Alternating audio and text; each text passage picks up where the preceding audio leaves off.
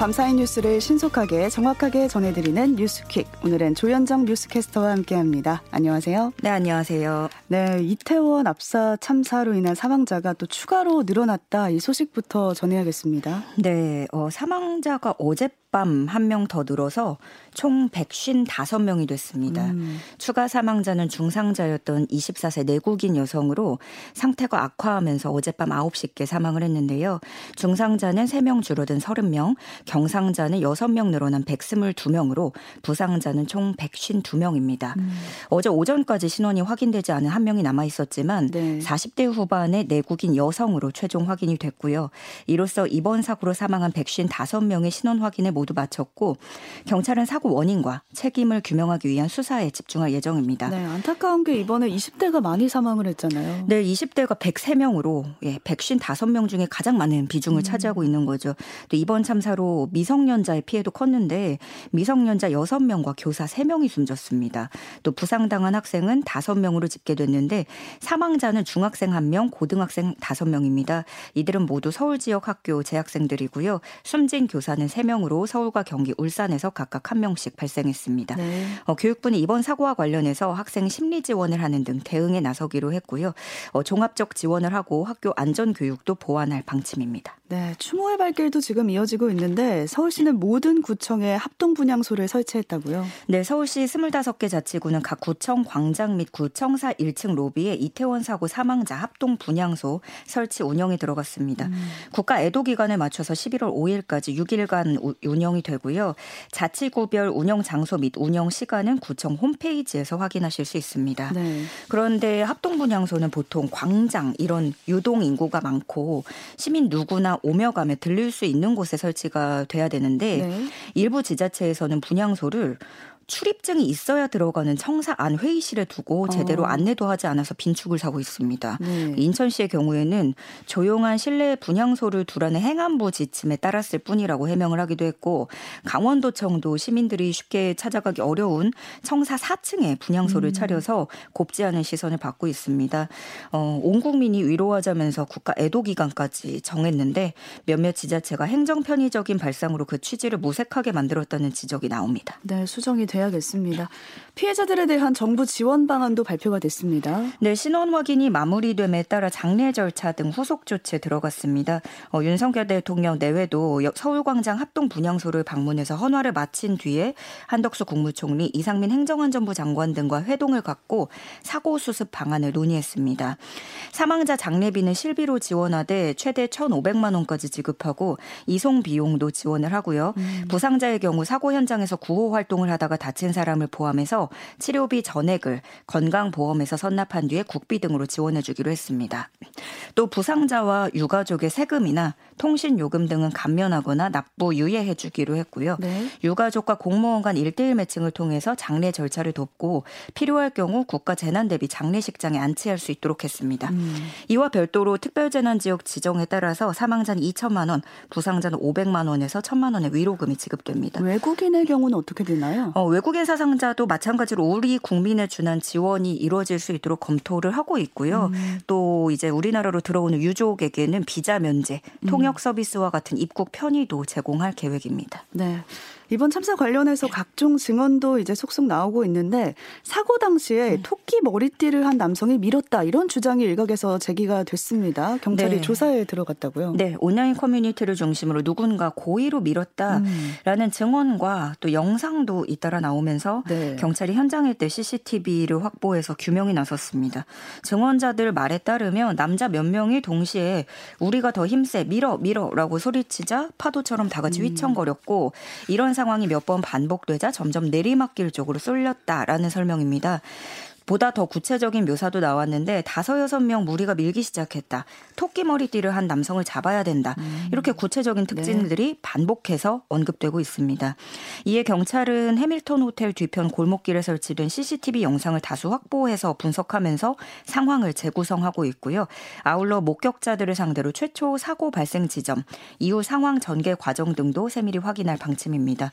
어, 목격자들의 증언이 만약에 사실로 드러난다면 고의로 밀기 시작한 이들은 형사처벌을 음. 받을 수 있습니다. 네.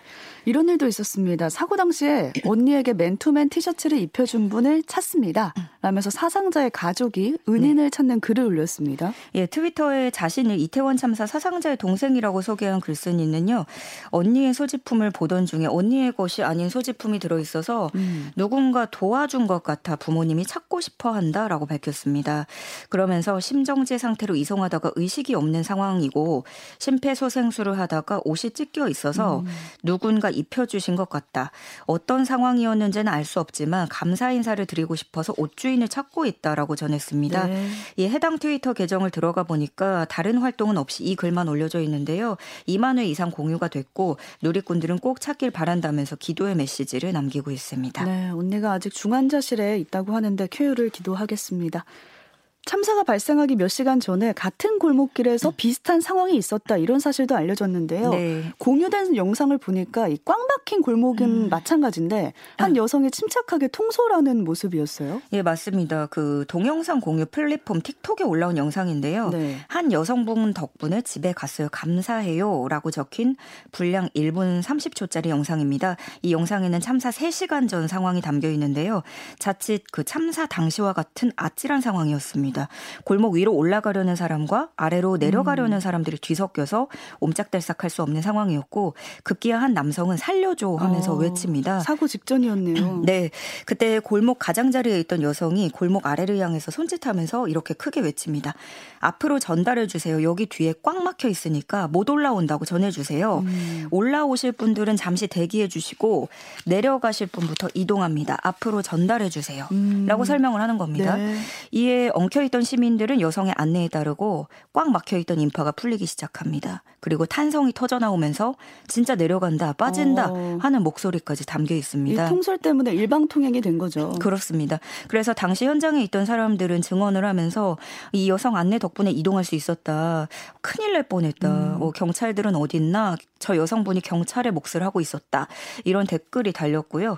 이분뿐만이 아니라 뭐 곳곳에서 눈물로 호소, 호소하면서 발벗고 또 도움에 나선 음. 시민들에게 감사하는 글들도 꾸준히 새롭게 올라오고 있습니다. 네, 이렇게 얘기 들어보니까 이태원은 매년 헬로윈마다 이렇게 인파가 모였던 곳인데 네. 과거에는 또 일방 통행을 했었다 이런 주장도 나오고 있습니다. 네, 그러니까 뭐 과거에는 이태원에 같은 행사들이 있었어도 경찰 폴리스 라인이 설치돼 있고 일방 통행을 하게끔 해놨다 이런 음. 주장들이 있었는데요. 실제로 폴리스 라인이 쳐져 있는 그런 사진도 존재해서 그 주장에 더 힘을 싣고 있었는데 대통령실의 설명에 따르면 당시 경찰관들이 배치됐던 핵심 이유는 방역 통제를 위함이었다라는 음. 설명입니다.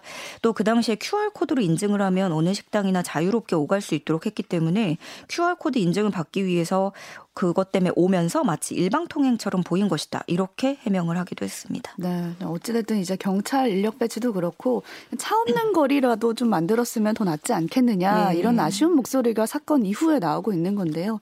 외신들도 이번 우리 당국의 미흡한 예방 조치에 의문을 제기하고 있습니다. 네. 영국 스카이뉴스는 이번 분석 보도를 하면서 압사 사고 발생 약 2시간 전에 이미 승객들이 이태원 지하철역을 빠져나오는 데만 약 2, 30분이 걸렸고 도로에서도 어깨를 부딪힐 정도로 인파가 많았는데 이로 인한 위험 조짐을 놓친 것에 주목을 하고 있습니다. 음. 이게 한국이 좀 코로나 거리두기 제한에 비교적 늦게 다른 나라보다 늦게 해제를 했잖아요.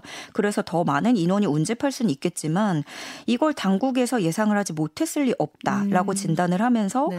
왜 초기에 인파를 억제시키기 위한 조치가 없었는지 의아해하고 있다고 전했습니다. 그러면서 이번 참사가 세월호 침몰을 떠올리게 한다면서 어, 다시 한번 안전과 관련된 중대한 변화를 예상하기도 했습니다. 네. 또 사고가 발생한 골목이 딱 지하철 출구 바로 옆에였잖아요. 네. 그러니까 사람이 그렇게 많으면 지하철을 무정차 통과시켰어야 되는 거 아니냐 이런 목소리 나오고 있습니다. 어, 예, 당장 지난달에 있었던 여의도 세계불꽃 축제 때만 봐도 음. 여의나루역 등을 무정차 통과시켰었거든요. 맞죠, 네. 예. 그리고 이번에 이태원에서는 차 없는 거리 조치도 취하지 않아서 당시에 수많은 불법 주정차 차량들 때문에 응급 차량이 진입하기에 더 힘들었었잖아요. 음. 왕복 4차로인 이태원로 일부 차량 통행을 금지 하고 사람들이 모일 공간을 확보했어야 했다는 지적도 음. 함께 나오고 있습니다. 네. 어, 그러나 서울시 관계자는 통상 지하철 역산에 위험 요소가 있을 때 무정차 통과를 하는 것이지 사람이 많다고 해서 무조건 하는 게 아니다. 해당 역장이 판단해서 결정을 하는 것이다 라고 설명을 했습니다. 음. 음 그래서 이를 두고 경찰과 서울교통공사가 어, 참사 당일에 이 무정차 통과를 놓고 진실 공방을 벌이기도 했는데요. 네. 사고 당일 경찰이 사고 발생 1시간 후에야 지하철 무정차 요청을 했다라는 언론 보도와 관련해서 경찰은 참사가 나기 전에 공사 측에 무정차 요청을 했으나 받아들여지지 않았다라는 어. 취지를 어, 취지로 해명을 했고요. 네. 애초 공사 측이 어, 용산서 가 참사 발생 약 1시간 뒤인 29일 오후 11시 11분쯤에 무정차 통과를 문 문의했다라는 취지로 설명한 것과 배치되는 입장이죠. 그러게요. 예, 경찰은 참사 사흘 전인 26일에도 이태원 역장에게 대규모 인파가 모이면 무정차 통과를 요청을 했고 당시 역장은 필요할 경우 현장에서 판단하겠다라고 답변을 했다라고 이렇게 상반된 주장을 하고 있습니다. 음, 네, 경찰과 공사 입장이 갈리는데 어떻게 되는지 이제 진실 규명이 돼야겠습니다. 삼풍백화점 생존자의 애도글도 네. 올라와서 화제가 되고 있습니다. 누구보다 음. 이번 참사를 바라보는 마음이 남일 같지는 않을 것 같아요. 네, 그 1995년이었죠. 삼풍백화점 붕괴 사고의 생존자이자 전현 삼풍 생존자입니다의 저자 이선민 씨입니다. 이태원 참사를 두고 전쟁터가 아닌 일상에서 이토록 많은 사람이 한 번에 죽는다는 게 도무지 이해되지 않는 밤이다. 라면서 글을 시작했습니다. 음. 어, 이선민 씨는 대한민국에서 여전히 별다른 이유 없이 사람이 죽어나간다는 것이 멀쩡한 아이들이 수학여행을 가다가 음. 혹은 축제를 즐기려다 느닷없이 싸늘한 주검이 되어 돌아온다는 것. 어, 대한민국은 온 국민이 오징어 게임을 실사판으로 함께하는 것 같다. 아. 위험천만한 생존 게임을 매일 반복하며 나와 내 가족은 안 죽을 거야 하고 막연하게 생각한다 라고 지적했습니다. 네. 어, 그러면서 참사는 사람을 가려오지 않는다. 이번에는 운 좋게 당신이 아니었을 뿐이다 라고 강조를 했습니다. 지금 사실 보면 음, 벌써부터 장례 위로금에 대한 말부터 시작을 해서 음. 그런데 왜 그런 데를 가냐 아. 놀러 갔다 그렇게 됐다 뭐 이런 굉장히 손쉬운 2차 가해들이 벌어지고 있거든요. 네. 그런데 이게 세월호 사고뿐만이 아니라 여전히 제가 취재를 했던 내용들을 기억하는 게 봉사활동 간 대학생들이 잃었던 펜션 사고가 있었고요. 음. 또 대학생들이 오리엔테이션을 하다가 지붕이 무너진 사건도 아, 있었고 네네. 그리고 정말 한참 전에는 시랜드가 있었습니다. 음. 어, 2차 가해는 중요 중요한 본질을 흐리게 하죠. 우리나라의 총체적인 안전 매뉴얼에 대한 생각을 해봐야 할 때인 것 같습니다. 네, 위로와 애도가 필요한 때지 그 간 사람의 잘잘못을 따지는 건 2차 네. 가해라는 생각이 듭니다. 이보다 더 심한 또 2차 가해도 있는데 인터넷상의 무분별한 사고 영상이 좀 유포가 되면서 적나라한 사진까지 공개가 되고 있습니다. 또 국민들은 거기에 트라우마까지 가중되고 있다고요? 네, 그래서 방송통신심의위원회는 이태원 참사와 관련해서 중점 모니터링에 들어갔고요. 여과 없이 노출된 사진과 영상 11건에 대해서는 긴급 심의해서 삭제하고 음. 접속, 접속 차단시켰습니다. 동시에 각 방송, 방송사에게도 피해자와 가족의 인권을 보호해 줄 것을 요청을 했고요. 그래서 가장 먼저 KBS는 이를 보도할 때 꼭 필요한 경우가 아니면 사고 현장 영상을 사용하지 않겠다라고 밝히고 어제 뉴스부터 이런 원칙을 적용하기도 했습니다. 경찰도 피해자들에 대한 비난과 가짜 뉴스에 대해서 엄중 처벌하기로 했는데 있는데요. 악의적인 비방글이나 신상 정보를 유포하는 행위에 대해서는 적극 수사를 검토하고 있고 네. 현재 6건에 대해서는 입건 전 조사를 진행하고 있는 것으로 알려졌습니다. 네, 오늘은 이태원 참사 소식으로 살펴봤습니다. 여기까지 네. 조현정 뉴스캐스터와 함께했습니다. 고맙습니다. 고맙습니다.